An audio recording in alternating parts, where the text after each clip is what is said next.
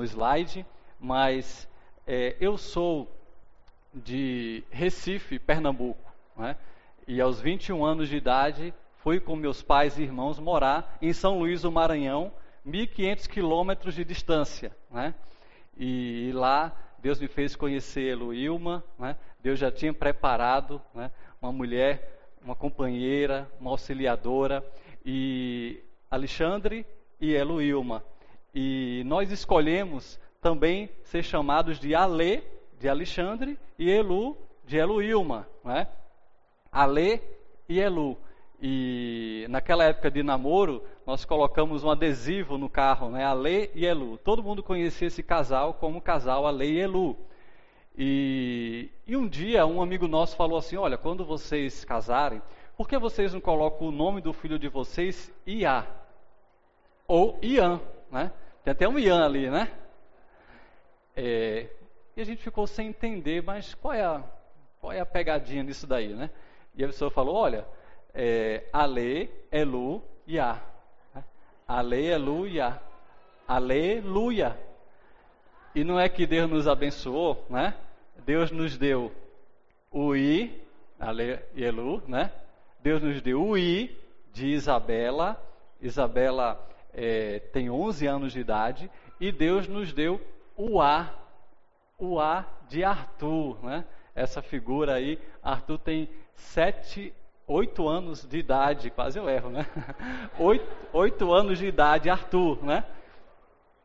Assim, Deus sonhou com essa família, Deus mesmo criou esse projeto que vem do coração dele, família Ale, Elu e A, né? E aí alguém falou assim, é, olha, mas é, quando a gente é, está feliz, né, e, e louvando a Deus, é, a gente não fala só aleluia, né? A gente fala aleluia, glória a Deus. Cadê o glória a Deus, né? Tá faltando glória a Deus, né? Será que vem, né? Deus é que sabe, né? Talvez venha com os netos, né? Está nas mãos do Senhor. Família é um presente de Deus. Né? E eu posso declarar, assim como é, Josué falou no capítulo 24, versículo 15: eu e a minha casa serviremos ao Senhor. Você pode falar isso também? Ou declarar por fé, se a sua casa ainda não louva a Deus totalmente, você pode declarar, vamos falar juntos? Eu e a minha casa serviremos ao Senhor. Mais uma vez, eu serviremos ao Senhor. Essa é a maior alegria que podemos ter. Uma casa que adora ao Senhor.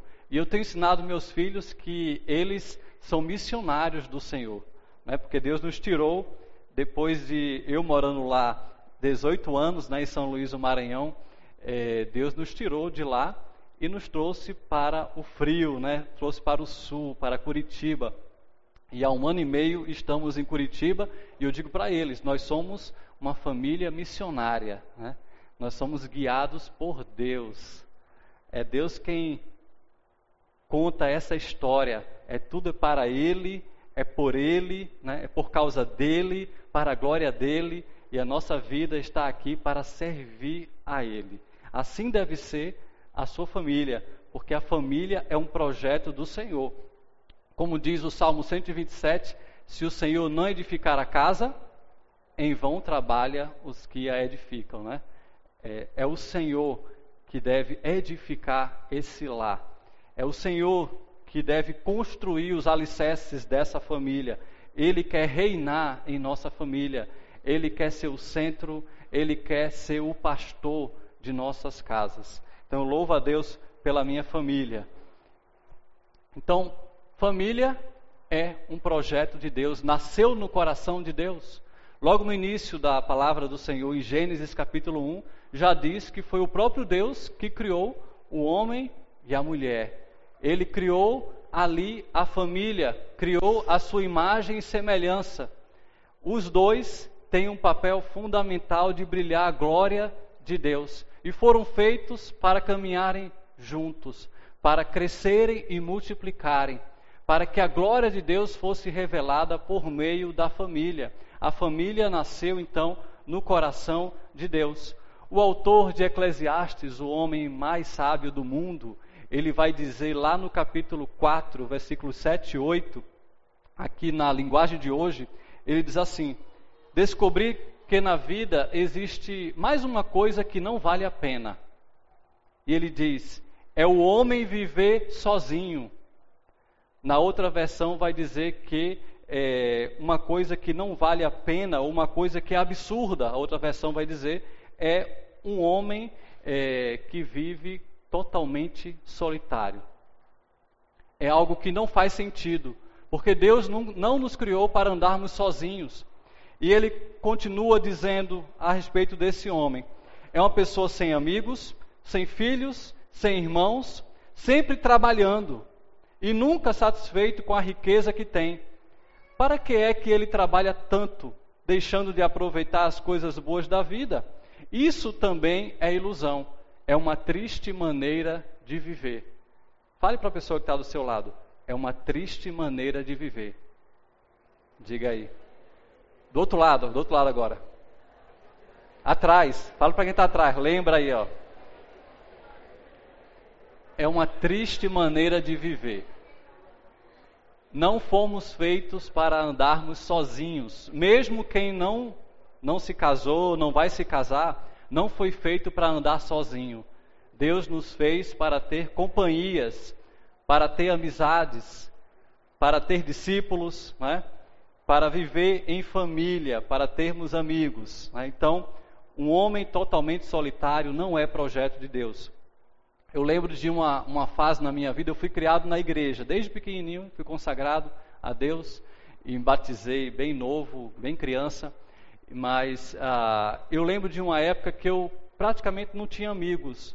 E tinha bem poucos amigos, especialmente quando eu cheguei na faculdade. Porque eu tinha um amigo no colégio, né? E era o meu melhor amigo. E esse era também o meu amigo na igreja. Daí eu passei no vestibular ele, e ele e a família se mudou para outro estado. Então fiquei sem nenhum amigo, nem na igreja, nem na faculdade e nem em casa eu tinha, mesmo é, tendo uma família cristã, meus pais, é, mais três irmãos, é, a gente, eu não conseguia nessa época ter um bom relacionamento com eles. Eu tinha dificuldade de perdão em algumas questões com é, com meus, meus familiares, brigava muito com os meus irmãos pelo, pelo espaço. E eu lembro que aquela época foi a época mais triste da minha vida. Por quê? Porque nós não fomos feitos para andarmos sozinhos. Quem anda sozinho não tem uma vida que vale a pena. É uma vida triste, né? Mas Deus transformou o meu coração. Deus me deu célula, né? grupos pequenos. Deus me deu uma família, né? Deus me fez ter uma família e eu louvo a Deus por não andar sozinho, por ter Ele em primeiro lugar na minha vida como meu melhor amigo e por ter pessoas com quem eu posso caminhar juntos. Então, essa é uma triste maneira de viver. Alguém que se isola, alguém que não tem amigos, alguém que não tem companhia, alguém que vive sozinho. Isso não está no projeto de Deus.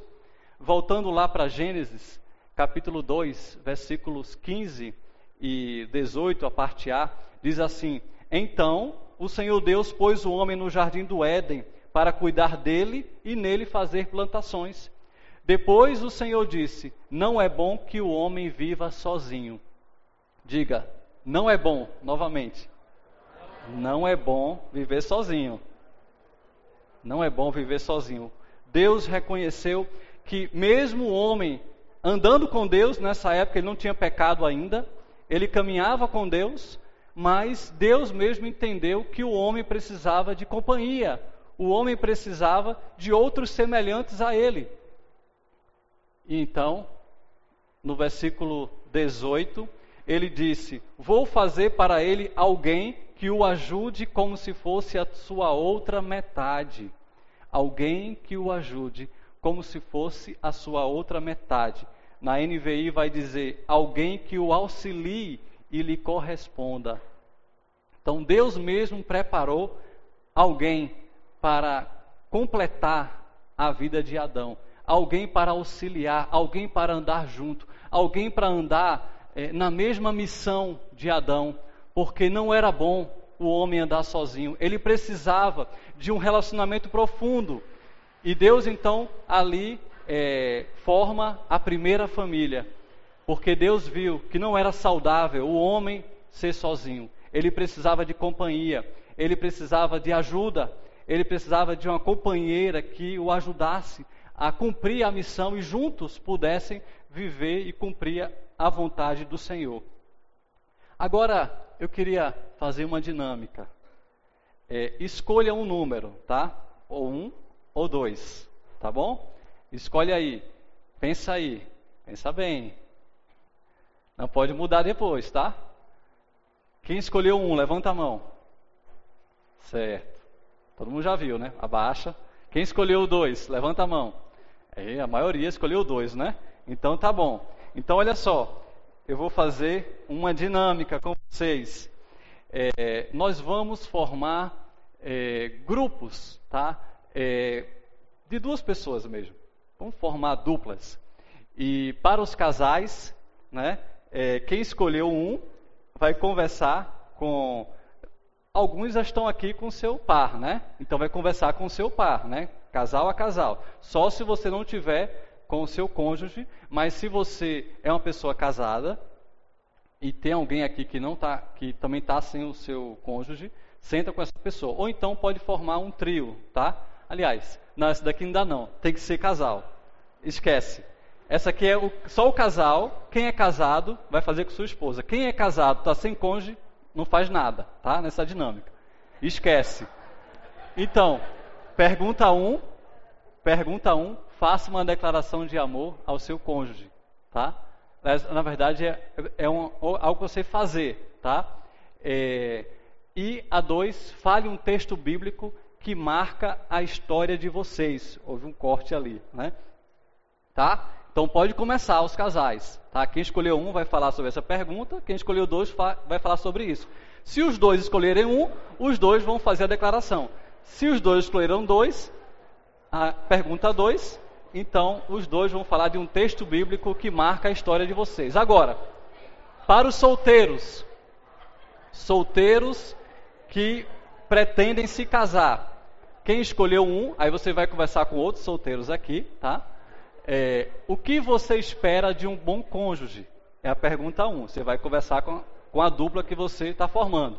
E a outra pergunta é: o que você tem feito para ser um futuro bom cônjuge? Está cortando aqui a. Não sei o que foi isso. O que você tem feito? Pergunta 2. O que você tem feito para ser um futuro bom cônjuge? A pergunta 1, um, o que você espera de um bom cônjuge? Né? E a pergunta 2, o que você tem feito para ser um bom cônjuge futuramente? Tá? E o terceiro grupo aqui de pessoas, aqueles que não vão se casar, já estão certos disso, tá bom? Então essas pessoas vão compartilhar as seguintes perguntas: O que você faz para não viver sozinho? Já que você não pretende se casar, o que você faz? Né? E a segunda pergunta: Quais as vantagens de não ser casado? Tem algumas vantagens, né? Então, três minutos para isso. Podem, se precisar sair do lugar, saia, mas forma a sua dupla e pode ter esse tempo. É. A pergunta 2. Um texto bíblico que marca a história de vocês dois. Pode ter vários, né? Então, um texto bíblico que marca alguma coisa da história de vocês dois, tá?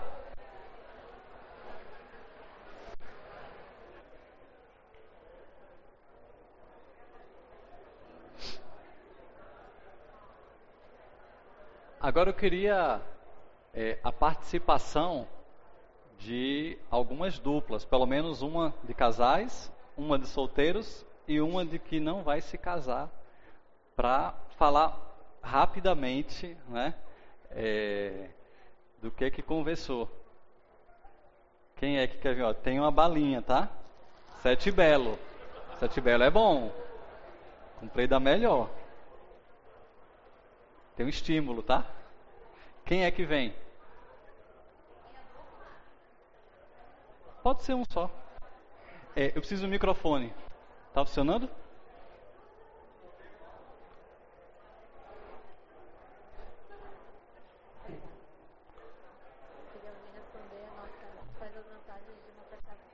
Não ser casado? Quais as vantagens de não ser casado? Quem não me conhece, eu faço parte do grupo dos que não vão se casar. Tá? Então, o meu- a minha dupla é um trio e nós, todas as três são escolhidas a dois. Quais são as vantagens de não ser casado? E para nós, as vantagens são poder servir a Deus um tempo muito maior, né? não precisar ah, ter compromisso assim, com família, com filhos, que é uma coisa séria que demanda tempo. Não precisar ficar dando satisfação, posso ir? Não precisar obedecer ao marido, que é ótimo. E poder agradar a Deus, né? e dedicar ele um tempo muito maior. Boa, palmas. Leve, leve um para cada. Leve um para cada. E agora, quem mais vem? Agora faltam os solteiros e o outro um casal. Quem vem? Essa família é boa, né? Tá tudo em família, né? Então, eu estou no grupo solteiro pessoal e ah, a gente pegou a número 2, você tem feito para ter um futuro bom cônjuge. Cada uma falou diferente, o que eu falei é, o senhor era bastante, e eu tenho li- lido um livro que o nome é Não Case, não case antes de ler esse livro, que é sobre a vida, né, com o namorado, com o esposo, assim, como se preparar. Então, acho que Ótimo. Valeu. Palmas? Leva, leva pro grupo, leva pro grupo. Agora casal, quem vem? Bora, gente. Só tem medroso aqui? Ou uma declaração, ou um texto bíblico. Tudo bem, você pode vir.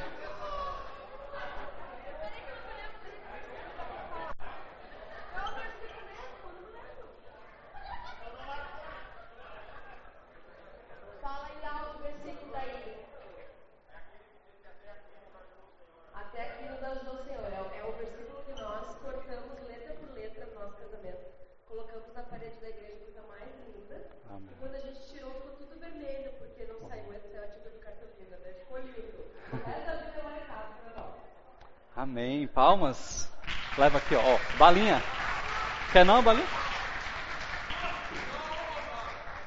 Não merece, não veio aqui.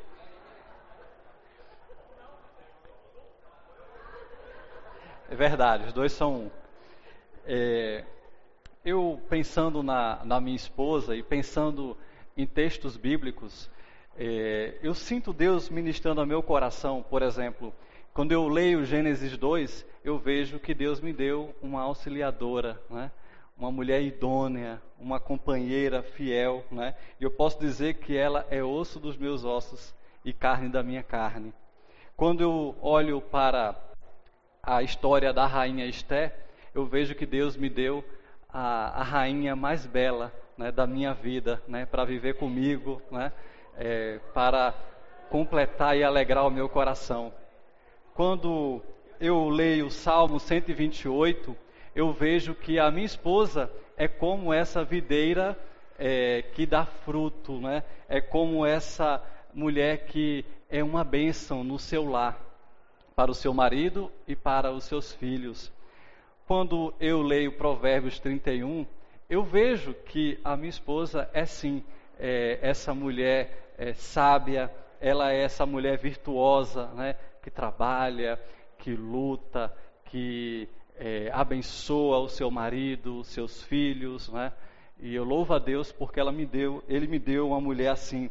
Quando eu olho para Eclesiastes 4, eu vejo que Deus eh, me fez não ser mais sozinho, mas andar com uma companheira, né? Porque juntos somos mais fortes. Né? Então louvo a Deus porque Ele me deu o melhor para caminhar comigo. Quando eu leio Cantares, capítulo 8, eh, eu lembro do texto do nosso noivado, né? As muitas águas não, não podem apagar este amor, nem os rios afogá-lo. E eu louvo a Deus porque esse amor continua cada vez mais aceso, né, por Deus.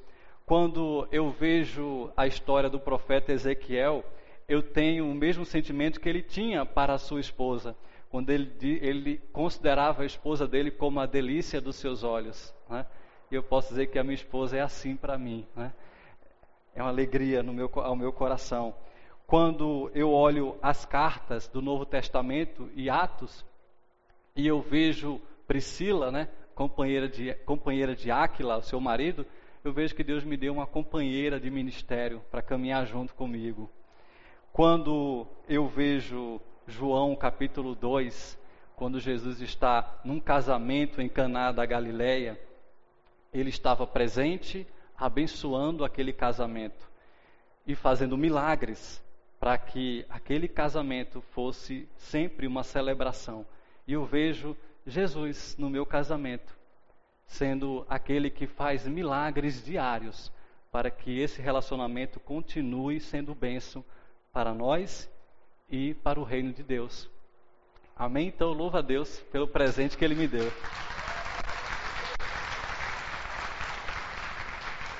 Então, voltando para Eclesiastes 4, voltando para Eclesiastes 4, é, não é bom o homem andar sozinho, por isso é importante que ele tenha companhia. Então essa é a solução do homem mais sábio do mundo, é que é melhor haver dois do que um. Por quê?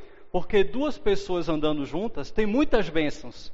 E ele começa a listar as bênçãos de você não andar sozinho.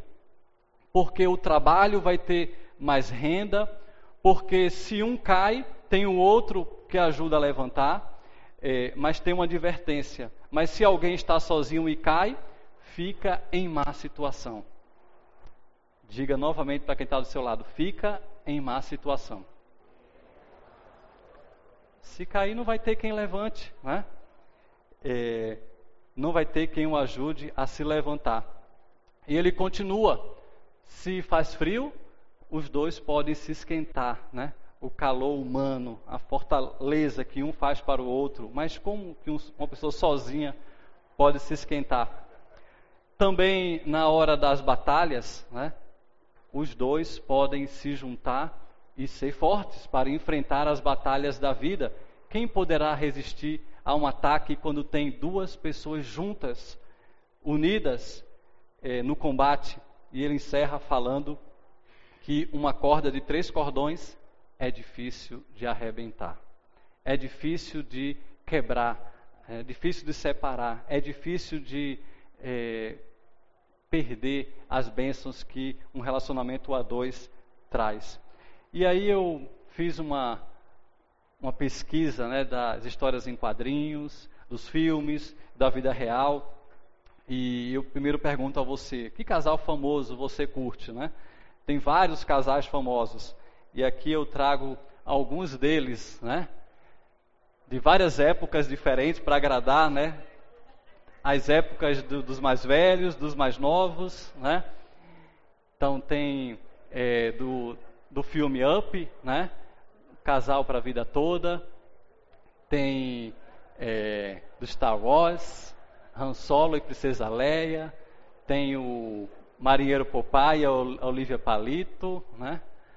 é, lá de Titanic, Shrek, Diário de uma Paixão lá em cima, né? Vale a pena assistir esse filme. Tem também esse casal aqui de Matrix, ó. Neo e, Neo, Neo e Trinity, né? Do início dos anos 2000, né? A gente fez uma, uma atividade com os jovens, né? E a gente estava brincando de ser esse casal. Para quem pretende se casar, mas ainda não tem essa pessoa, está orando, está lendo livro, né? Quem será o meu par, né? Essa é uma pergunta importante, é ou não é? É uma pergunta muito importante, né? Por que importante? Porque Deus se importa com esse assunto. Porque é, Deus é que dá essa bênção. É o que diz lá em Provérbios, que a herança vem dos pais mas a, o cônjuge ou a esposa prudente vem do Senhor. Né? É Deus que abençoa com um cônjuge. É Deus que traz essa pessoa, nos faz enxergar. Né? É, é Deus quem está interessado nesse assunto e nos ajuda a, a que esse relacionamento aconteça e uma família seja formada. Então, nessa etapa de espera, é importante é, ter critérios também, porque Deus não vai lhe dar uma pessoa, Ele não está interessado em te dar uma pessoa que vai te diminuir. A vontade de Deus te dar uma pessoa que vai fazer você crescer com ela. Ele não quer que você entre num casamento para você ser infeliz. Ele está interessado que você entre num casamento para viver as bênçãos que ele tem. Então, nessa fase, é preciso saber também é, o perfil da pessoa que você espera se casar. E, e aí eu trago algumas questões sobre isso. Por exemplo, que essa pessoa que você vai casar, ela vai impactar a sua vida espiritual. Será que você é, está disposto a pagar o preço de se juntar com alguém que não quer saber de Deus? Alguém que não ora, alguém que não tem a palavra de Deus como regra para viver, alguém que não teme a Deus, alguém que não ama a Deus acima de todas as coisas.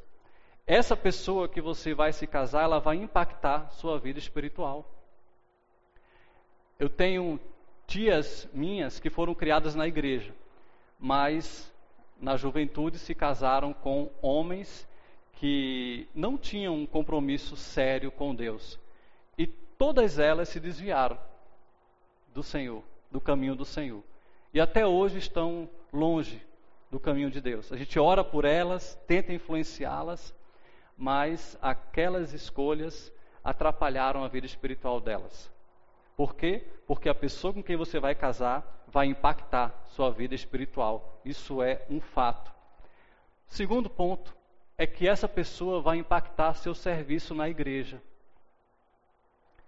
Então, ou essa pessoa vai te fortalecer na obra de Deus, ou ela vai te impedir de avançar na obra de Deus. Tem gente que se casa com alguém que pode até ser crente, mas é uma pessoa que não está interessada em crescer na obra de Deus. É uma pessoa que não tem muito compromisso, tem bem pouco.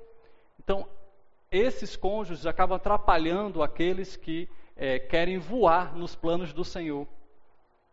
Mas porque o cônjuge não, não tem mesmo, a mesma paixão por Cristo, não tem o mesmo compromisso, isso pode atrapalhar o desenvolvimento de alguém que deseja crescer na obra de Deus. Então, é importante se juntar com quem também tem paixão por Cristo e a sua obra, porque a pessoa com quem você vai casar vai impactar o seu serviço na obra de Deus. Um terceiro ponto é que essa pessoa vai impactar a sua saúde, de maneira geral, que eu digo isso, física, emocional, vai mexer com a sua saúde. Será que essa pessoa é, é uma pessoa que vai cuidar de você né, mentalmente, emocionalmente, fisicamente. É alguém que vai querer o melhor para a sua saúde. É alguém que vai te escutar quando você precisa. É alguém que vai se interessar para que você é, tenha uma boa saúde, porque a pessoa com quem você vai se casar vai impactar a sua saúde de maneira geral. Um quarto ponto é que essa pessoa vai impactar a sua reputação. Então, se você se casa com um cônjuge desleixado, né, um cônjuge que é fofoqueiro, né, que fala o que não deve, que se comporta no meio das pessoas como não deve, que briga alto, né, que é violento aonde vai, você vai ser associado a essa pessoa. Por outro lado, se essa pessoa é, é honesta, é uma pessoa trabalhadora, é uma pessoa que teme a Deus, os valores que ela vive é, para Deus vai impactar positivamente a sua reputação. Né? Eu conheço casais em que um dos cônjuges dá um péssimo testemunho e no final das contas os dois ficam mal vistos. Por quê? Porque um vai impactar a reputação do outro. Um quinto ponto é que essa pessoa vai impactar seus sonhos, seu trabalho e suas finanças. Será que essa pessoa que você quer se casar se importa com os sonhos que você deseja alcançar de maneira geral? Sonho de vida, sonho de família, sonho de viagem, trabalho, estudo? Ou será que essa pessoa vai te podar o tempo todo? As tuas finanças. Será que essa pessoa vai ser uma pessoa que é, gosta muito de gastar ao ponto de destruir financeiramente né, a sua vida e, por consequência, esse hábito ruim pode levar para o casamento e destruir a tua paz financeira? Porque muitos casais se separam por causa desse ponto bem aí, finanças. Será que essa pessoa que você quer se casar é uma pessoa que trabalha ou é preguiçosa? É uma pessoa que deseja é, desenvolver é, seu potencial para a vida ou é uma pessoa acomodada? Isso tudo vai impactar a sua vida por inteiro. Né? E um sexto ponto que eu trago, tem outros, né? Mas essa pessoa vai impactar seus outros relacionamentos. Vai impactar seus relacionamentos. Tem gente que quando se casa, o cônjuge tira todas as amizades do outro. Porque não gosta, porque não se interessa, e, e essa pessoa perde amigos, às vezes é, não, não se dá bem com a família do cônjuge, e aí atrapalha a relação do cônjuge com seu pai, sua mãe, irmãos. Naquele almoço de família nunca quer estar presente, e aí você pode perder a bênção da sua, da, dos seus familiares, porque um cônjuge pode é, impactar nos seus relacionamentos positivamente ou negativamente. Portanto, você que ainda não casou, você que pode até estar namorando, pode até ser noivo, mas você não casou ainda, olha bem para isso aqui, ó. Olha bem para o perfil da pessoa com quem você está mirando se casar. Então eu digo para você, abra o olho, tá? Abra o olho, conheça bem essa pessoa antes de se casar, porque depois pode ser tarde demais. Então, esse é o momento de abrir o olho, né? de orar, de se preparar e de é, buscar né, realmente um perfil que vai te abençoar e que não vai te amaldiçoar. Então, essa pessoa tem o poder de te impactar para a bênção ou para a maldição. Então, Abra o olho. É hora de abrir o olho para quem ainda não se casou, né? Mas cuidado com o perfeccionismo, né? Tem gente que é, exige demais, né? Exige alguém é, que é, precisa ser perfeito, né? Tem uma lista de características que nunca completa, né? é, coloca tanta coisa, tanta coisa, que nunca ninguém chega a esse padrão é, de perfeição que a pessoa está buscando. Contam é, uma, uma história, vou já passar esse vídeo, de o, uma história que se chama O Shopping Center dos Maridos. Havia um shopping center em que as mulheres poderiam entrar e ali escolher um marido, né? E duas amigas resolveram, né, é, experimentar o casamento e buscar um marido ali naquele shopping center. E tinha cinco andares do shopping center. Para cada andar, ela que ela entrar, ou ela escolhia um marido ali e ia embora, ou ela não escolhia e ia embora, ou então ela tinha que subir para o andar de cima, voltar não podia. Então a cada andar ela tinha escolha de poder ali é, dizer qual marido que ela quer, ou subir e tentar no andar seguinte, ou então ir embora. E essas duas amigas, então, chegaram no primeiro andar. Né?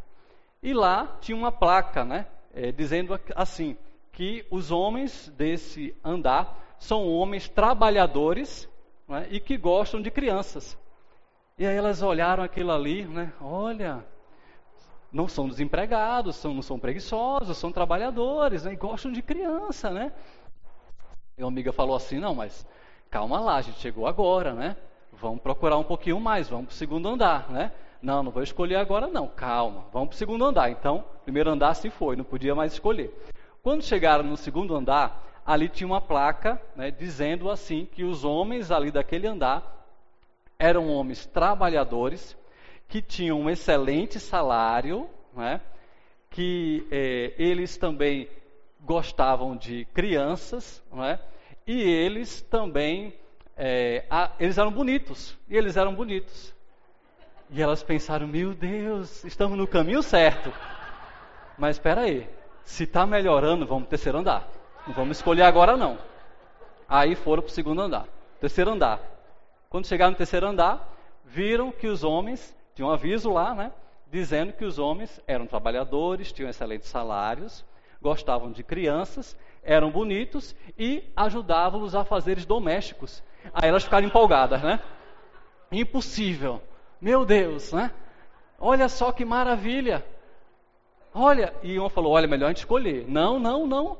Está melhorando, vamos para o próximo andar. E aí elas chegaram, né? no quarto andar. E ali tinha né, é, o aviso né, sobre esses homens. E eles tinham as mesmas qualidades de todos os outros. Né? É, ainda tinha mais uma qualidade ainda, que eles eram ótimos amantes. Aí elas ficaram felizes da vida, mas aí uma falou assim: não, mas, poxa, já estamos até aqui, vamos para o quinto andar. Agora não tem mais volta. Vamos olhar o que é que tem lá. E aí, quando chegaram lá no quinto andar, tinha um aviso, uma placa, dizendo assim: esse andar só existe para provar que é impossível satisfazer as mulheres. Então, por favor, dirija-se para a saída e tenha um bom dia, né? e o andar estava vazio, não tinha. Era impossível satisfazer essas mulheres, né? Então, tem gente que está assim, busca tanto a perfeição que nunca vai encontrar, né? Não existe ninguém perfeito. Eu queria passar esse vídeo. Perfeito. Passa aí o vídeo.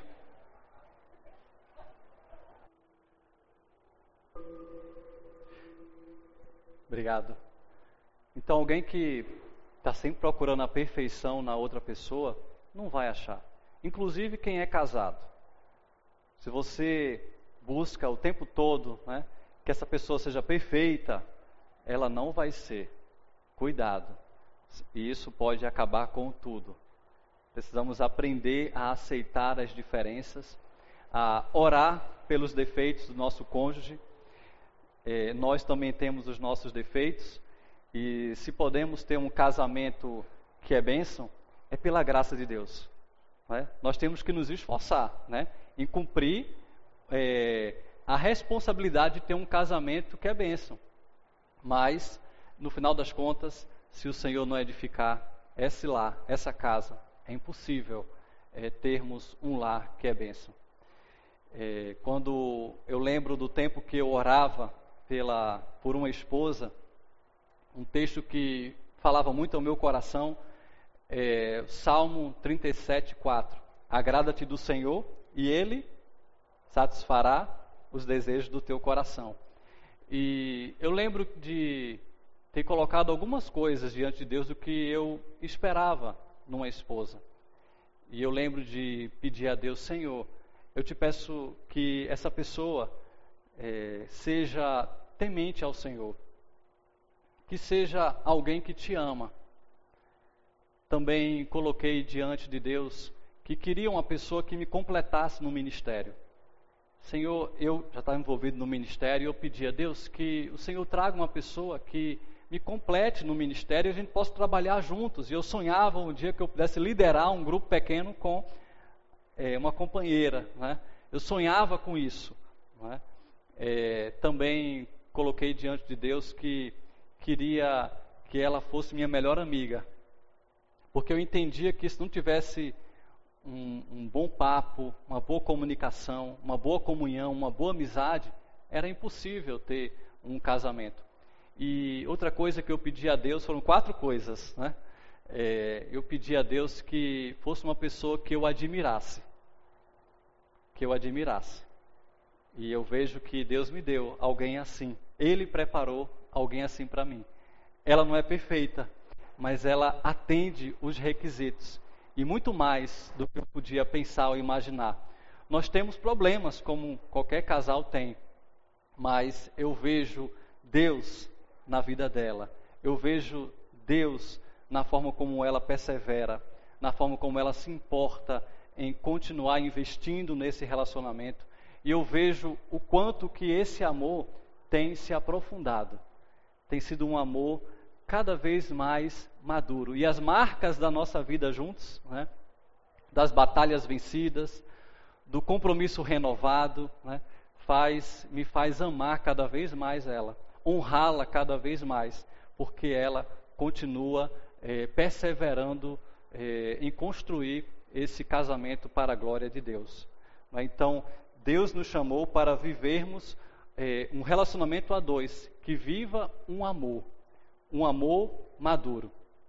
Tem gente que é, deseja se casar apenas por conta de uma paixão, mas há uma diferença entre paixão e amor. Segundo Jaime Kemp, né, um livro que você precisa ler, são os livros, na verdade, de Jaime Kemp, né, é bem antigo, né, mas ele, é, os livros dele estão sempre é, em evidência, né, continuam sendo muito atuais.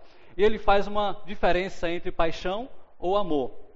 E ele diz então que é, a paixão, por exemplo, a paixão romântica pode surgir de repente, como um raio corta o céu. Já o amor, ele cresce devagar, como uma árvore. Né? É, segundo teste, a paixão acontece por você achar alguém o máximo, sem, no entanto, conhecer suas qualidades ou defeitos. Já o amor, o amor continua crescendo mesmo depois de perceber que a outra pessoa dá suas mancadas. Né? Há uma transparência né, no amor. Na paixão, a pessoa quer mostrar o que ela tem de melhor, né, apenas. Né? É, teste 3. O apaixonado vê na outra pessoa um meio de conseguir alguma coisa: segurança, carinho, sexo. Né? Já aquele que, que ama está interessado no bem-estar e na felicidade da outra pessoa. Né? Você vai vendo que é bem diferente a paixão e o amor. Teste 4. É possível apaixonar-se por, por duas ou mais pessoas ao mesmo tempo. Agora, quem ama dedica-se exclusivamente a uma só pessoa. Teste 5. Uma pessoa apaixonada vive nas nuvens, fora da realidade. Já uma pessoa que ama, ela sonha, mas sem exageros, e sabe equilibrar os sonhos com a realidade. Teste 6. Para o apaixonado, o visual da outra pessoa é fundamental. Já, por outro lado, para quem ama, o relacionamento total é mais importante do que a atração física. Teste 7. A paixão aprecia estar com a outra pessoa pela excitação sexual que ela provoca. Já o amor, o amor gosta de estar com a outra pessoa por amizade, companheirismo, carinho. Teste 8. Uma pessoa apaixonada usa máscaras para agradar sempre e não decepcionar o outro. Já quem ama é o que é não tem medo de mostrar falhas e virtudes. E o teste 9. Olha aí. As afinidades nem sempre são fortes e definitivas na paixão. A atração é mais física que emocional e intelectual. Já no amor, no amor há muita afinidade, interesses, alvos, valores, atividades ou só uma boa conversa. E por fim, o teste 10, a paixão. Na paixão, os pais acham que antes de pensar em algo mais sério, é preciso dar mais tempo. Já quando há amor, os pais apreciam a pessoa com quem se está namorando e incentivam o relacionamento para que se conheçam melhor. Né? Então vejam que há uma grande diferença entre uma paixão, fogo de palha, e entre um amor que tem um fogo sempre crescente e trazendo realmente uma bênção para quem vive e desfruta desse amor. Agora, eu queria perguntar sobre isso daqui, que é muito importante. A pergunta-chave dessa palavra sobre casamento. Qual é o plano de Deus para o casamento? Quando a gente olha para Gênesis capítulo 2, versículo 24, esse texto diz o seguinte: tem três partes. Ele diz: Deixará o homem seu pai e sua mãe, é uma parte. A outra parte é: E se unirá à sua mulher.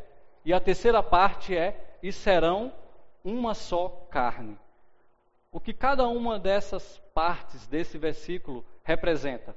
Em uma palavra, o que significa? Então, deixará o homem seu pai e sua mãe significa a palavra autonomia. Eles vão se separar, vão ser independentes dos pais, fisicamente, financeiramente, emocionalmente, né, para constituir uma nova família. Já a segunda parte, e se unirá à sua mulher, significa que haverá uma aliança nesse relacionamento. E o final desse versículo, a terceira parte, e serão uma só carne, significa intimidade. Né? Intimidade. Então, o plano de Deus para um casamento é que haja autonomia, serão uma família, né? uma família é, com planos, com objetivos, juntos, é? É, haverá uma aliança, um pacto, um compromisso forte para andarem juntos, e nessa experiência desfrutarão uma grande intimidade. Então, aqui seria, resumidamente, em três palavras, o que é o plano de Deus para o casamento. Falando então da primeira parte, deixará o homem seu pai e sua mãe. Então, o casamento é a formação de uma nova família autônoma. Agora eles vão é, andar numa estrada juntos, né? Então tem a bicicleta, né? Eles vão caminhar juntos, né? No mesmo alvo. É, eles é, precisarão trabalhar. Tem os livros né, aí embaixo, né? Precisarão se preparar para viver essa caminhada dois, mas é uma caminhada que eles devem andar. É, eles cresceram, eles assumiram o compromisso de serem uma família. Agora, a família de origem dos dois se multiplicou e eles vão viver, viver uma nova família juntos. Né? Então, os cônjuges vão se tornar mais importantes do que os próprios pais. É isso que a gente conversa lá em casa, né? Depois do tempo, né? Depois de é, fazendo agora 15 anos de casados e 18 anos de namoro, né? É, eu comecei a namorar com a Heloíma, ela tinha 19 anos. Então, praticamente o tempo que a gente convive já está sendo o tempo que é, a gente não conviveu, né? Então, esse relacionamento está sendo cada vez mais construído numa numa intimidade, numa jornada é, muito mais profunda do que ela vivia antes, né, com os pais, né? É, ela saiu de casa e eu saí de casa e a gente agora formou uma família e os cônjuges vão se tornar mais importantes do que os próprios pais. Isso aqui é, um, é uma cena do filme A História de Nós Dois, um filme muito interessante, é, em que é, mostra um casal em crise, né? Com Bruce Willis e Michelle Pfeiffer no centro, e é, muitas vezes eles brigavam e é, um trazia uma herança familiar, né? o que ele aprendeu dos pais ele trazia para a discussão, né? então ali ele fazia como que é, uma montagem, né? ele lembrando do que ele ouviu dos pais, né? e ele ali reproduzia com o cônjuge. Por outro lado, a Michelle Pfeiffer fazia a mesma coisa. Ela reproduzia aquilo que ela ouviu em casa dos pais. Então a influência dos pais era muito grande é? e, é, e eles às vezes se atacavam né? em relação a essa herança familiar né? e é, em alguns momentos ainda presos emocionalmente a, ao relacionamento paterno e materno. Né? É, e precisando amadurecer. E agora eles vão construir a própria família deles. Né? É, não necessariamente errando o que os pais erraram, né, mas buscando viver a própria história deles, né, como um casal. Né? Então, uma família autônoma. E nessa família há definições de papéis. Né? Qual seria o grande papel do homem e da mulher? Né? Então, posso falar que o papel do homem seriam três P's. Né? provedor, ele deve trazer a provisão para o lar, ele deve ser o protetor da sua família. Se for preciso morrer, ele é o primeiro a morrer. Né? Ele dá a sua vida em primeiro lugar. Ele é o protetor. Né? E protetor não apenas fisicamente, protetor espiritual, protetor emocional. Né? E ele deve pastorear. Um líder servo. Né? Ele deve pastorear, guiar o seu pequeno rebanho, que é a sua família. Né? Guiar, orientar. Né? É, por outro lado, qual o papel da mulher? O papel da mulher é ser auxiliadora, é ser uma pessoa que educa, uma pessoa que cuida e assim um complementa o outro nessa nessa tarefa de construir uma família, né? de viver a autonomia de um casamento, de construir uma família de acordo com os propósitos de Deus. Olhando para Efésios 5, um texto muito conhecido de Paulo sobre casamento, você percebe ali que a referência é sempre Cristo no casamento. É sempre para glorificar a Cristo. Viver o casamento é para cumprir a vontade de Jesus Cristo. É? Então, é, ele começa falando sobre o que a mulher deve fazer. Ele usa três versículos para chamar a atenção do papel dessa mulher que tem Cristo como referência no casamento. Então ele diz assim, ele ordena às mulheres que elas devem se sujeitar cada uma ao seu marido. Qual é a referência? Essa sujeição, essa sujeição dela ao marido, qual é a referência? Jesus Cristo. Elas devem se sujeitar a eles como quem se sujeita a Cristo. A referência e a base é Cristo. É, depois ele vai gastar sete versículos para falar para o homem. Né? Então o homem ele gasta mais tempo para ensinar, é, é, o líder, né? Deve ser o modelo primeiro, né? No casamento. E ele vai dizer é, nessa relação que o marido é o cabeça da mulher. Qual o referencial como cabeça que ele é? Próprio Cristo em relação à sua igreja. Como Cristo foi cabeça da igreja? Ele amou, ele cuidou, ele ensinou, ele teve paciência, ele perdoou, ele se entregou pela sua igreja. Né? Ele foi o líder servo. Da mesma forma, deve ser esse homem como cabeça da mulher.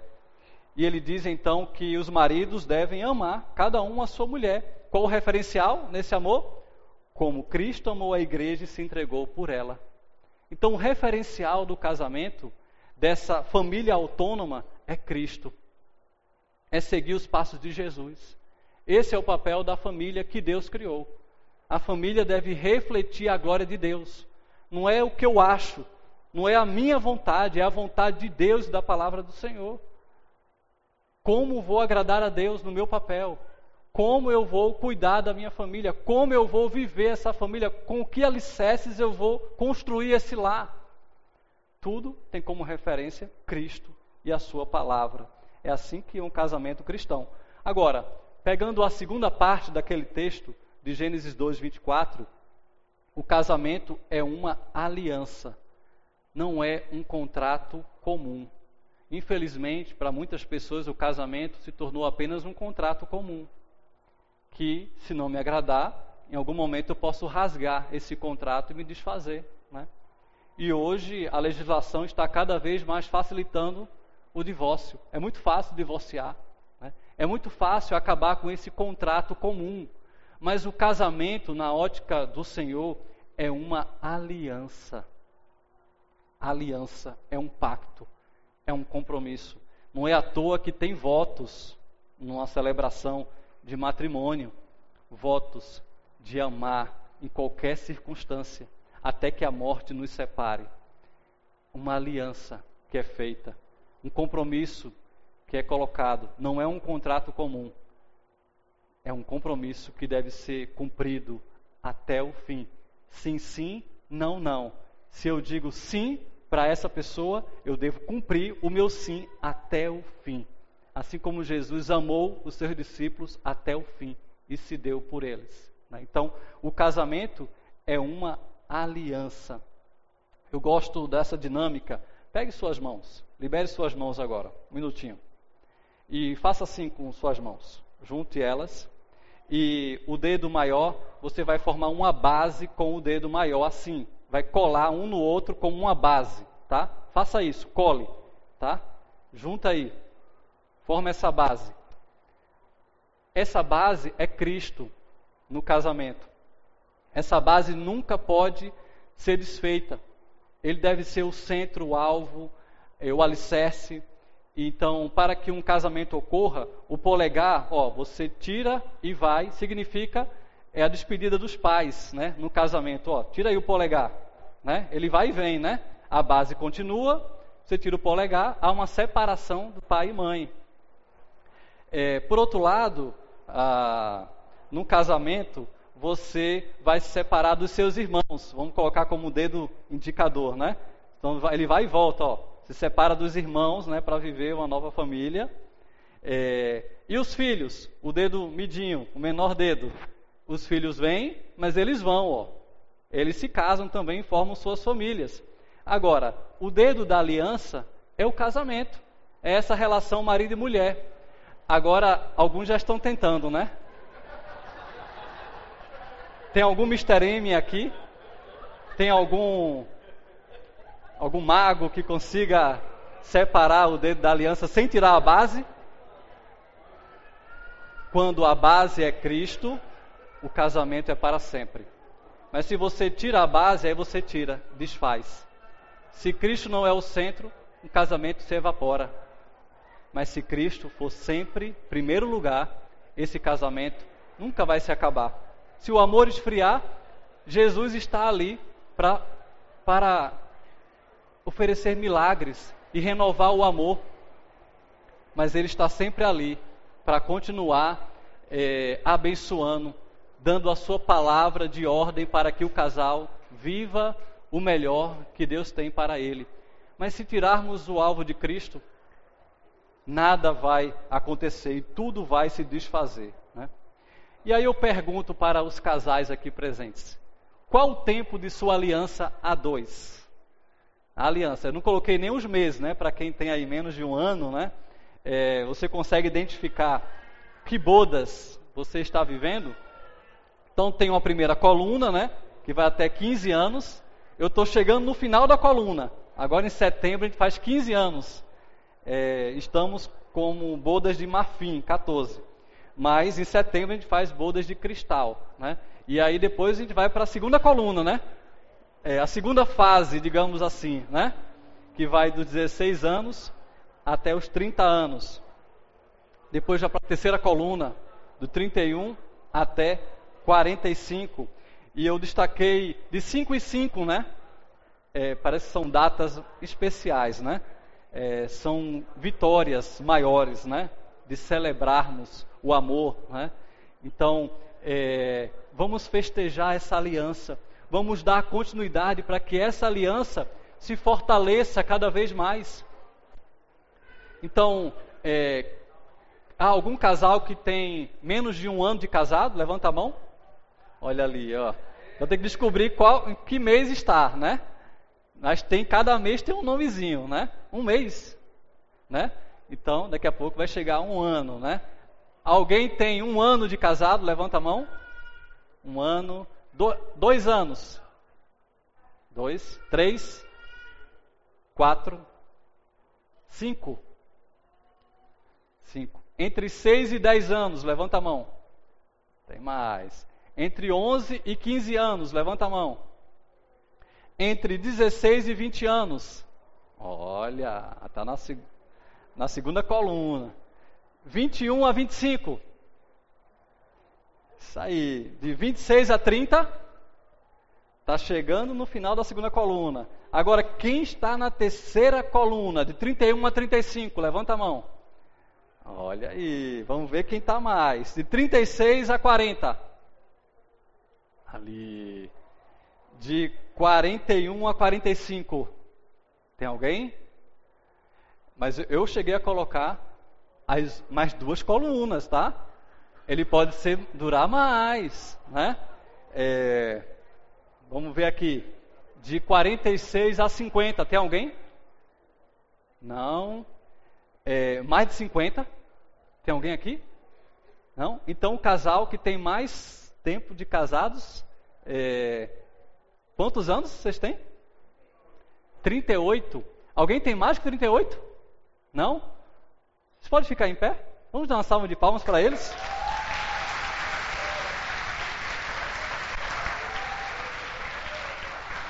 Merece balinha. Eu vou jogar, vou jogar. Pega aí, pega aí. Segura aí, pra, é para eles.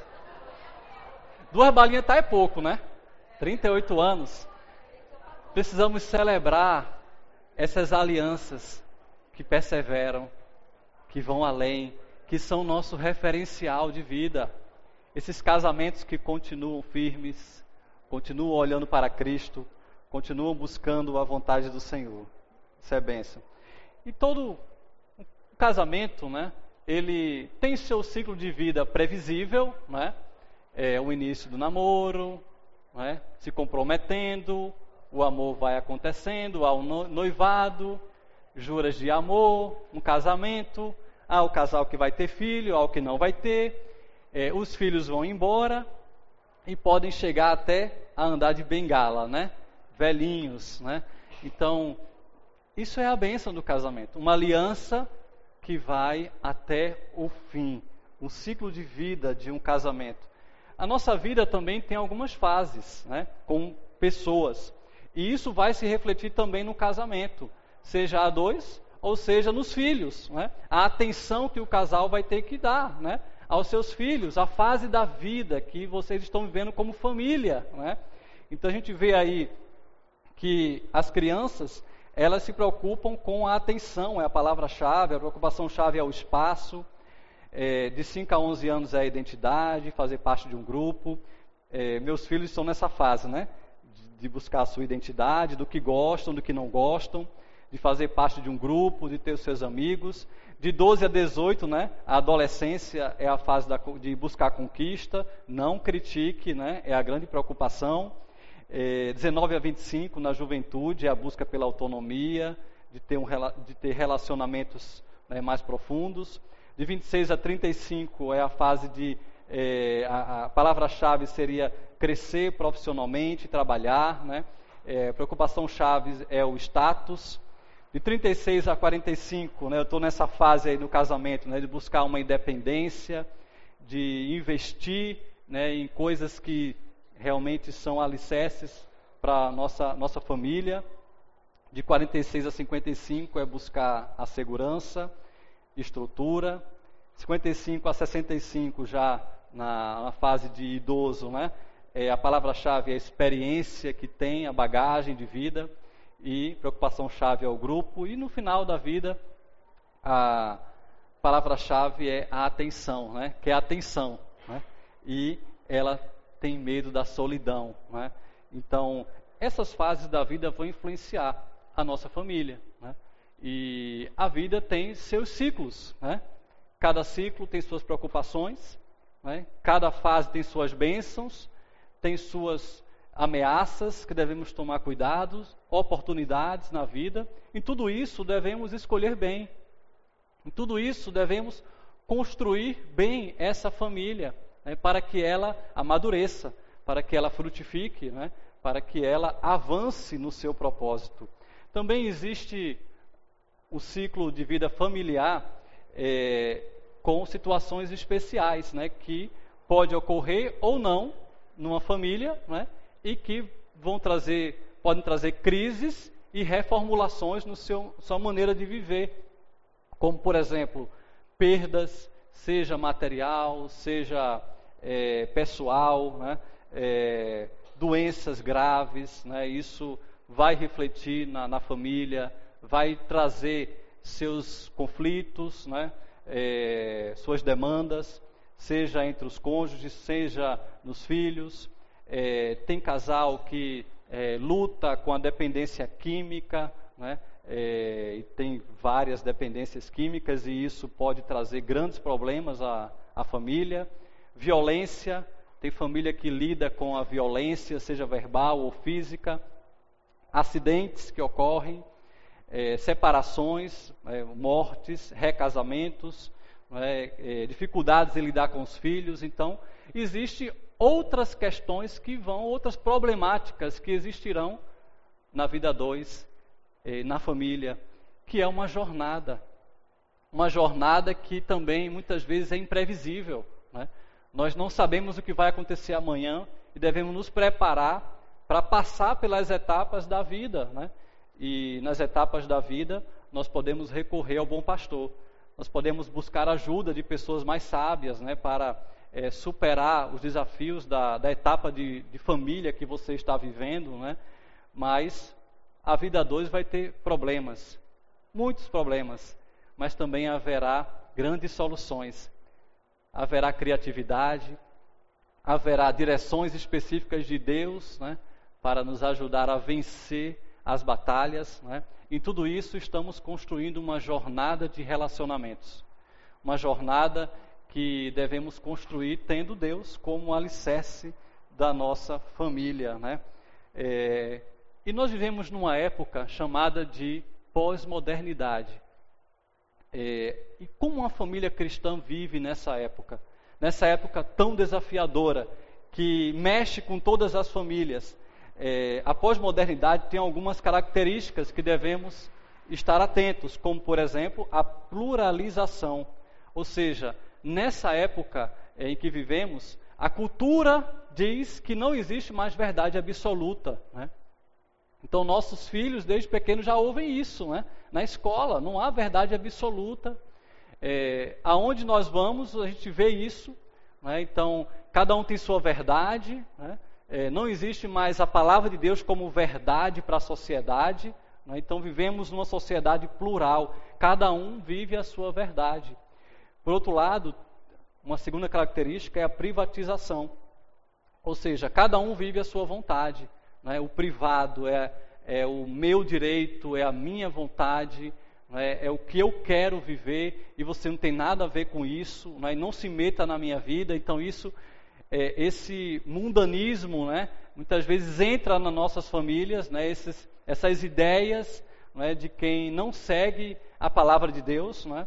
Por outro lado, também característica de nossa época é a secularização, ou seja, Deus é colocado de fora, né. Deus é colocado à margem da família, da escola, do trabalho, dos relacionamentos. Então nós vivemos uma época muito difícil uma época muito desafiadora.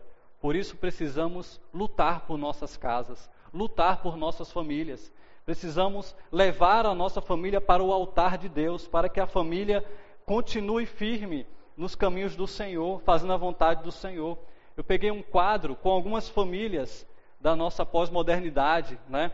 Por exemplo, a família Simpson, né? que é uma família desajustada, um pai sem noção, né? Os filhos é, é que mandam na casa, né? é, sai de baixo, né? que é também uma, uma família totalmente pervertida, valores imorais, e que fez tanto sucesso na década de 90. É, a grande família, né?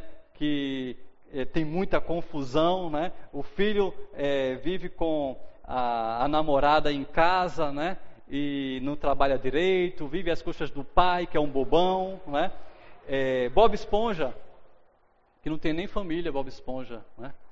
Não tem nem referencial de autoridade, pai, mãe, não é? valores que vão sendo colocados aí na cabeça das crianças. E essa foto dos tempos modernos de uma família, né, sentada no sofá, tá todo mundo junto, né? Tem uma televisão ligada, mas cada um está no seu celular, né? No tablet, no computador, né? e ninguém está nem aí com o outro que está do seu lado. Às vezes precisa mandar uma mensagem para o outro, para o outro olhar para você. Olhar para o outro. Já fiz isso uma vez, né? Eu passava pela minha esposa, olhava para mim e tal, e de repente mandei uma mensagem. Ela olhou a mensagem, respondeu, né? Família da pós-modernidade, né? E o modelo de família instituído por Deus tem sido cada vez mais desprezado, rejeitado e até combatido, né? vivemos uma, um tempo de guerra nessa área, né? é, pelos valores, é, o mundo querendo impor né, suas vontades e tentando fragilizar a família criada por Deus, o modelo padrão que Deus criou. Então nós vemos é, hoje casais homossexuais e que adotam né, os filhos ou que geram filhos né, é, por meio da, da medicina. É, então tem é, mulher que virou homem, né, homem que virou mulher. Né, então há uma pluralidade de é, relacionamentos que coloca Deus de lado e que traz isso como é, normal. Você não pode mais ser contra, você não pode mais é, ah, tentar impedir seus filhos de olhar, né? porque isso é racismo, é preconceito. Né? Vivemos numa sociedade muito difícil, secularizada, em que eh, os valores da palavra de Deus estão sendo combatidos cada vez mais e, e o projeto de Deus para a família. Não é? E nós vemos também a crise no casamento, casamento que não tem valores bíblicos. Então aqui eu peguei alguns bonequinhos né, de, de, de bolo, né, de casamento, é, num, a mulher que está na frente né, da, da bicicleta. Né? A mulher está no comando, né? o homem é um capacho, né, um submisso. Né? É, ou então o homem que só quer saber de jogar, né? E a mulher fica em segundo plano. Ou então cada um está vendo seu mundo, né? cada um né, buscando seus interesses, ligando né, para alguém. Né, o casal que está preso no alcoolismo, né, um que é, maltrata o outro, que subjuga o outro, né, e até é, um tentando acabar com o outro. Né. Então, infelizmente, nós vemos que esse modelo é, não saudável tem sido muito comum de casais que não vivem os valores bíblicos. Enquanto os véus das noivas ficam mais longos, os casamentos encurtam cada vez mais, os divórcios chegam a números assustadores. O divórcio é a escolha mais fácil e simples para resolver as crises e conflitos. Quando não consegue se entender, vão para o divórcio. Né? O orgulho fala mais alto, né? o grande pecado do ser humano, que é o orgulho, não tem humildade, não procura pedir perdão, não procura reconsiderar as falhas, não quer ouvir o outro. Então, a solução mais fácil é o divórcio. Né? Então, não persevera nesse relacionamento. Eu tenho alguns números, opa, aqui, ó, por exemplo, do IBGE. De 2007, vai dizer que o tempo médio de casamento era de 17 anos, lá em 2007. Em 2012, caiu para 15 anos. E o casamento hoje tem prazo de validade. 2003 até 2011, descobriu-se que a maior incidência de divórcio ocorre aos dois anos de casados e com mais de 26 anos de casados. Né? No início ou numa etapa que precisa é, continuar né, amadurecendo a relação, há um desgaste e há separação. Nos Estados Unidos, é, dados vêm dizer que em 2012 29% dos primeiros casamentos termina, terminam em até 10 anos. Não chega nem a 10 anos. E aí tem um caso que virou até comédia, né? De Britney Spears, que casou-se e se separou depois de 55 horas, né? Porque o casamento, se vê alguma falha em alguém, né? Então, logo a pessoa não está disposta a andar a segunda milha.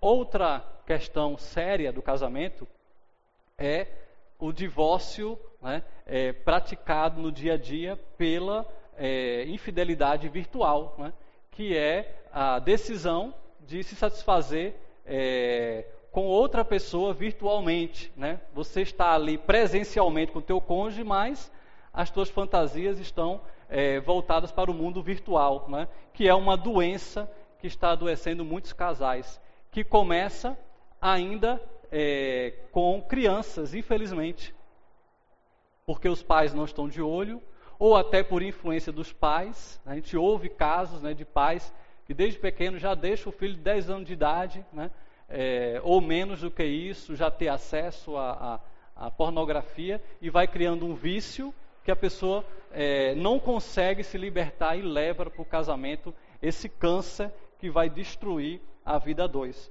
E Hebreus, o autor de Hebreus, capítulo 13, versículo 4, vai dizer que o casamento deve ser honrado por todos, o leito conjugal conservado puro, pois Deus julgará os imorais e os adúlteros. Isso é muito sério. Infelizmente, a pornografia tem amarrado muitas pessoas. eu acompanho é, homens há cerca de quase 20 anos acompanhando homens. É, acompanhei muitos jovens, mas também acompanhei adultos e vejo que esse problema da pornografia é algo muito sério que precisa ser tratado na igreja de Deus. Porque esse é um câncer que mata a vida espiritual. Por isso que tem muitos homens que são tão inativos na vida com Deus, porque estão aprisionados por pecados como esse, muito comum nos dias de hoje, nessa era virtual de tão fácil acesso à pornografia. Precisamos cuidar, e não só homens, mas mulheres também. Ouvimos muitos relatos nesse sentido. A igreja precisa estar de olho muito aberto em relação a essa questão da pornografia. Então, é, meu tempo já está esgotando-se. Hum, deixa eu ver o que é que eu faço aqui. Me ajuda aí, cadê Roger? Posso continuar mais 15 minutos? Vamos lá, né? Então, o que fazer diante disso? Né, como a família cristã deve lidar nessa, nessa época de tanta escuridão, de tantas trevas? Como a família cristã deve é, manter firme os valores e que valores, que pilares são esses que devem reger a família cristã na pós-modernidade. Eu quero destacar quatro pilares bíblicos e muito simples que devemos praticar, devemos cuidar, devemos ter como alvo para a família que Deus quer construir para a sua glória primeiro pilar é colocar Deus acima das pessoas. Deus deve estar acima de qualquer pessoa, inclusive do cônjuge. Deus deve ser amado em primeiro lugar. Deus deve ser mais importante do que o cônjuge. Fazer a vontade de Deus deve ser mais importante de tudo. Mateus 6, 33, texto-chave de todo discípulo de Jesus é que ele deve buscar em primeiro lugar o quê? o reino de Deus. O reino de Deus deve ser buscado em primeiro lugar. O nosso amor por Cristo deve ser em primeiro lugar. Deve ser o mais importante. A amizade com Deus deve ser a coisa mais importante que devemos construir na nossa vida. Em Lucas 10, 27, eh, Jesus vai dizer que devemos amar a Deus, não de qualquer jeito. É um texto muito conhecido por nós deve ser um amor inteiro, integral, um amor que deve ser de todo o coração, de toda a nossa alma, de todo o nosso entendimento, com todas as nossas forças.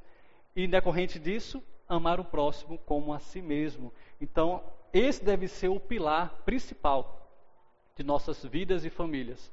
Colocar Deus acima de tudo. Se colocarmos Deus em primeiro lugar, saberemos ser luz nesse mundo pós-moderno enfrentaremos faculdades, enfrentaremos ideologias, enfrentaremos qualquer coisa se Deus estiver em primeiro lugar.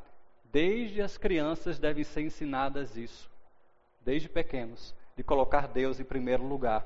Eu gosto desse quadro que mostra que é, quanto mais longe o casal está de Deus, mais longe eles estão um do outro, né? Como um triângulo, né? mas quanto mais eles se aproximam de Deus, mais juntos eles vão estar, mais eles vão viver um, um relacionamento saudável, mais haverá graça, perdão, mais haverá amor, compromisso verdadeiro. Quanto mais perto é, cada cônjuge buscar, não vale apenas um estar, né? O que, que adianta? Um está, mas o outro não está, né? não vai não vai ser tudo aquilo que Deus planejou, mas se os dois juntos orarem a Deus, se os dois juntos buscarem ter hábito de leitura bíblica, de devocional, se os dois juntos buscarem a vontade de Deus, amar a Deus em primeiro lugar, não tem como esse casamento ser abençoado. Não tem como Deus não se revelar e a presença dele ser contagiante para a vida a dois. Né? Um segundo pilar opa, é colocar o cônjuge acima dos filhos. Nessa sociedade pós-moderna, se fala muito que o filho é que é sangue do meu sangue, né? O cônjuge não é, né? Mas é, essa ideia de que o filho é o mais importante não é bíblica. Em primeiro lugar, é o relacionamento marido e mulher. Esse relacionamento é o mais importante, é o de mais intimidade, é o que expressa Cristo, tem como referencial Cristo em primeiro lugar. É o relacionamento de maior profundidade que existe. Então, é preciso colocar sempre o cônjuge acima dos filhos. Né? Então, é, voltando a Efésios 5, né, que fala sobre é, essa, esse referencial de relacionamento tendo Cristo como base. Terceiro pilar é colocar a família acima dos amigos, ou seja, cônjuge e filhos acima de outros amigos. Primeiro lugar é a família, não são os outros amigos, não são as outras pessoas. Primeiro lugar é a família. Amigos são legais e necessários, mas o cônjuge e os filhos são mais importantes. São mais importantes. O mais importante é cultivar o relacionamento no lar. E vamos prestar contas a Deus por isso um dia. Se nós priorizamos o nosso lar ou outras coisas, ou os amigos. Então é preciso colocar a família acima dos amigos. E o quarto pilar é colocar a família acima das coisas, ou as pessoas, em geral, acima das coisas.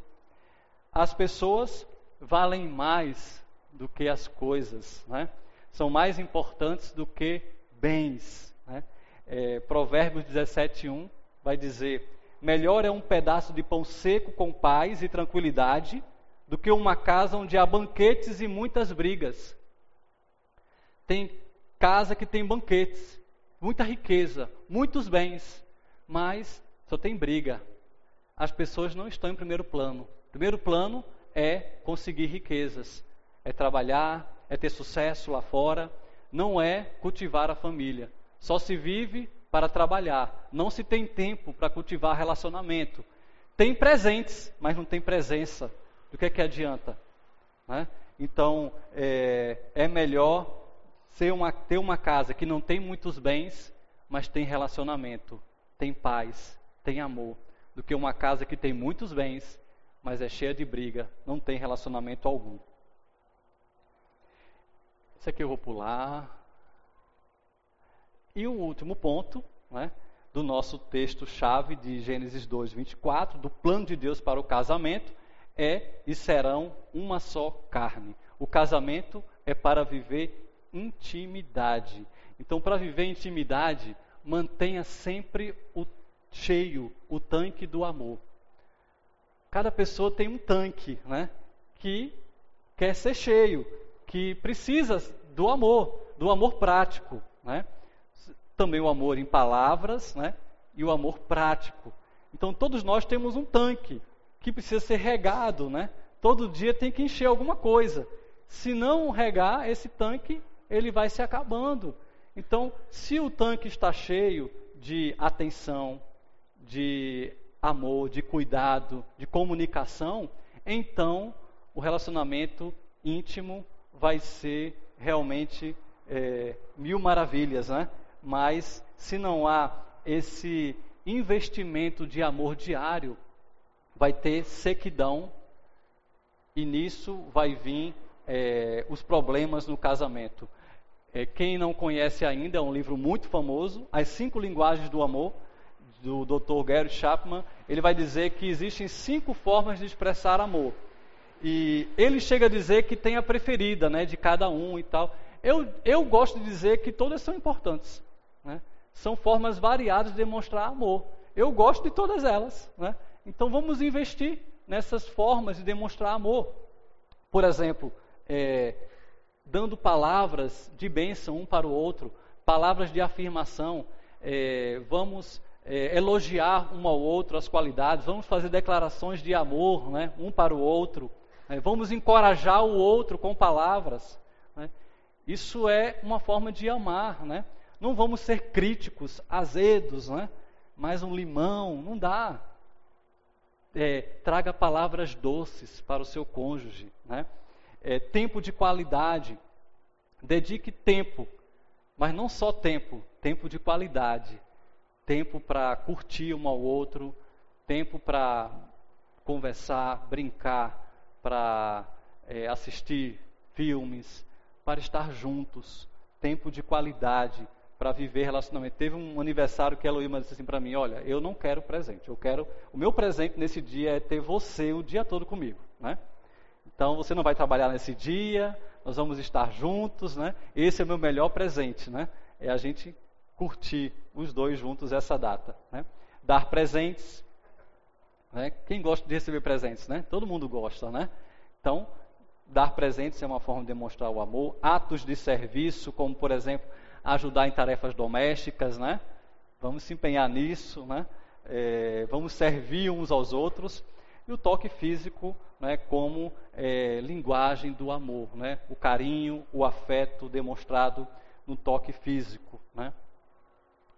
E falando ainda dessa intimidade, eu gosto desse quadro porque ele aponta que é, cada cada um dessa é, não é bem um círculo, como é o nome? Quem é bom em matemática aí já não me lembro dessas aulas. Elipse, é? Não me lembro, mas cada um significa um cônjuge, né? Esse aqui é um cônjuge e esse daqui é outro cônjuge. Cada um tem a sua individualidade né, no relacionamento, ninguém deixa de viver a sua individualidade, mas também há um relacionamento a dois que se chama conjugalidade. Né? É aquilo que nos une no, no dia a dia, é o relacionamento a dois que envolve projetos compartilhados, sexo e amor. Né? Então, essa aqui é a conjugalidade de um casal. E há uma matemática nesse relacionamento, em que um mais um é igual a três. Né? Então, cada um tem sua individualidade, né? que é um, e a, a, a terceira parte que é o que se vive junto como casal, é? que é a conjugalidade. Então, como vai o casal? Tem casal que é assim, é? É, a, a conjugalidade é enorme, mas a individualidade é bem pouca. Né? Ou seja, é, não se respeita o momento do outro. Tudo tem que ser junto. Né? Isso às vezes pode ser algo doentio. Né? É, cada um precisa do seu tempo também. Né? É, nem tudo vai ser junto. Né? Nem tudo vamos ter os mesmos gostos. Então, é importante ter um equilíbrio. Então, nesse caso aqui, é um casal em que é, há um excesso de coisas juntos, mas não se respeita o limite e o tempo do outro, o momento que o outro precisa ter de fazer aquilo que ele também é importante fazer para si, ou sozinho, ou que ele gosta de fazer. Né? É, tem outros que vivem esse modelo aqui. Aqui seria um modelo de total imaturidade, em que é, um anula o outro. Não existe individualidade. Então, um é, manipula o outro, ou um exerce uma pressão, ou um é, subjuga o outro a tal ponto que ele não tem mais individualidade. Ele não tem mais gosto pessoal, ele não tem mais é, coisas que ele gosta, que ele decide. Tudo tem que ser como o outro quer. Então, nisso há uma, é, um relacionamento doentio, né? porque um se anula, é, ele não tem mais identidade, né? porque ele tem que ser apenas o que o outro quer ou deseja, se torna o que o outro quer, mas não é o que ele também gostaria de ser, ele não tem mais autonomia no relacionamento. Né? Aqui seria um outro modelo em que é, existe bem pouca conjugalidade. Né? É, então, tem alguns casais, por exemplo, às vezes você vê em casais de pouco tempo de relacionamento, em que cada um está acostumado com a vida de solteiro e aí se casa, mas quer viver no dia a dia a vida de solteiro, né? Chega a hora que quer, é, vive com os amigos e não tem muito tempo para é, viver ah, os projetos um com o outro, né? Então aqui também seria um modelo doentio, né? E há casais que estão bem assim, cada um vivendo independente. Né?